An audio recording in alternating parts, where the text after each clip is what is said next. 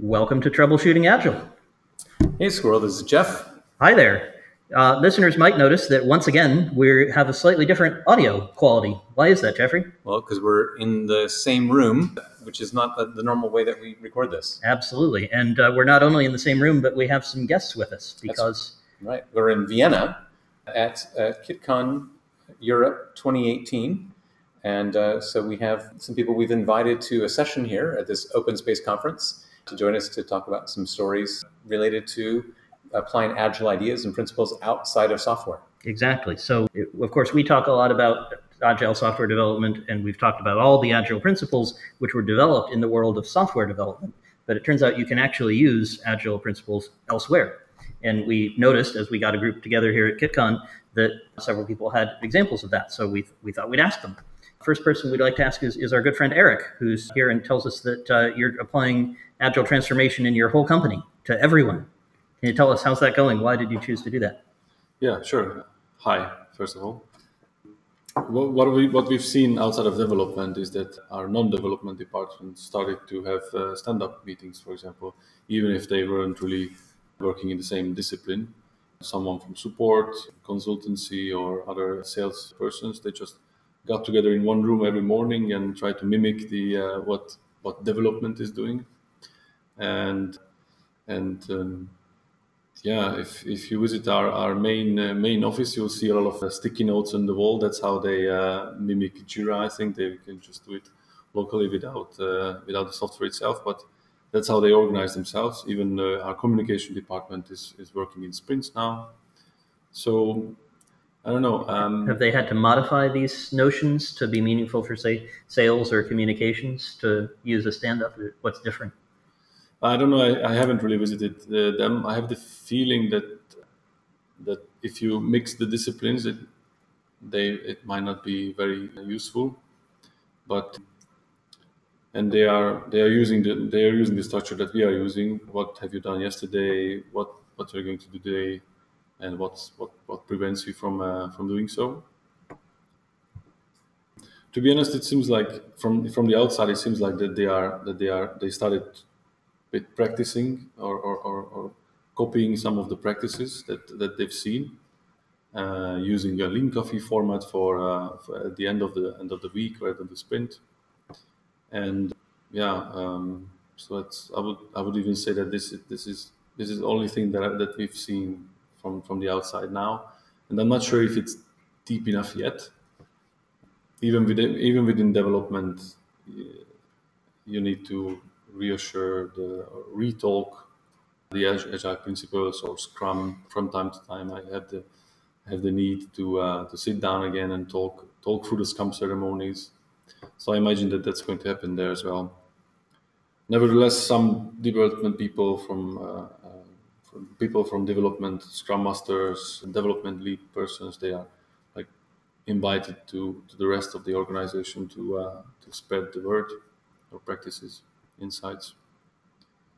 How's that working out? So do you see any results uh, so far, or is it too early to tell whether those different ways of working are helping or not? No, not really. I'm, I'm too far. I'm too far for that. I'm, I'm not there daily, so I don't know. But it, it's it's it's happening on a on a full scale. It's big. Got it. How many people in the company? Six hundred, around six hundred. Wow. Okay. That sounds um, pretty challenging. I, I remember Squirrel when when I joined uh, TIM Group and uh, you were there as CTO, that, at that time, the sales department were practicing uh, with some of the, the tools, similarly uh, copying development, and they had a Kanban board of deals and things like that. I think this is interesting what Eric describes. I think there's a lot of companies that have done that, had some success with Agile in the technology department, and, and it's recognized as success, and then from there, it's seen as well, if it was helpful in technology, let's see if we can apply those ideas other places. And, and very often, what I, I find is, is, that people have a very positive reaction to it because what they're, if we go back to what we're talking about, what the, how the agile principles originated, it's a very human centric practices.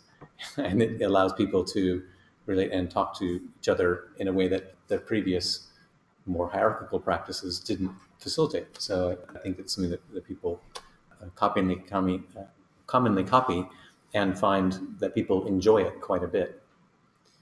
We know that this is true not only in organizations, but even conferences. We were talking about in here that it's not just moving up to different functional organizations, but you can run entire uh, conferences. And we have a couple examples.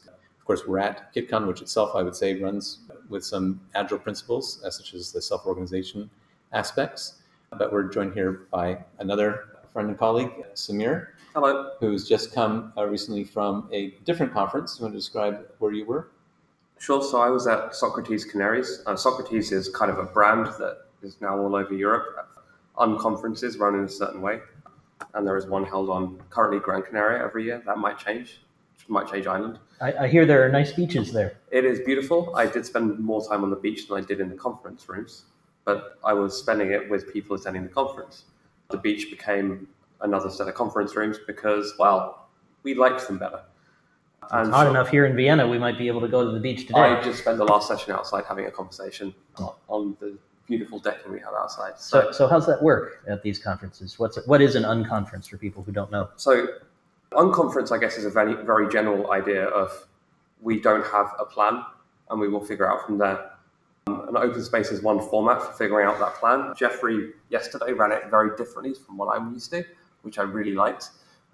So the way I'm used to it is that we all get together in the morning. In this case, we did it the previous evening. And people who want to propose sessions propose sessions, and then we go from there. So there's a bunch of rooms, there's a bunch of time slots, and now there are a bunch of sessions filling those rooms and time slots. And we use sticky notes to, yes, to do that. Because we are agile and therefore we use sticky notes for everything. it is it is certainly one of the, the calling cards mm-hmm. of Agiles that you know it's been great for 3M and the post-it note business. Yeah, sure. I think they make all their money off us now. We, Doubled we, their stock price. We, we, should get we should get product placement revenue from them. I'll, I'll, take that up with them actually, see if they want to advertise on the podcast. But so if I walked upstairs, and as a matter of fact, I just did this. I could change where a session was by just moving a sticky note. So I noticed that the room we were booked in for this session was too echoey so I just swapped them around. And then we had a few confused people, but they figured it out and they went to the right session. So that happens all through the conference. Did that happen at Socrates uh, as Socrates, well? We fixed a schedule after after assignment, but we also generally have way more rooms, and also we generate more rooms on the fly. Like in this case, the beach. we have the beach, and we there have the pub, and uh, a few other places. There's also just like it's uh, often people are staying in a hotel, the hotel which is also hosting the conference. So someone might even say this session is going to be run out of my hotel room because, well, in my case, it's usually because I want to make coffee and I can make it more effectively in my hotel room, and then people can come and join me for a coffee. We also practice a very agile way of making coffee. We don't like hotel coffee, so we bring our own. I've got mine in my bag right now. Excellent. Maybe you'll make us some later. Uh, by all means. Do you Excellent. drink coffee, Squirrel? I don't. Okay. You can share it with the rest. I, will I'll happily step in for that. Deal. If we if we tie this back to the Agile Manifesto, I think there are a couple elements that stand out for me. And, and the first one, the first line is sort of the, the, four lines of the manifesto. The first and last are, are the ones that Uh, really, to me, seem essential in the examples we're talking about. The first is individuals' interactions over process and tools. Mm-hmm.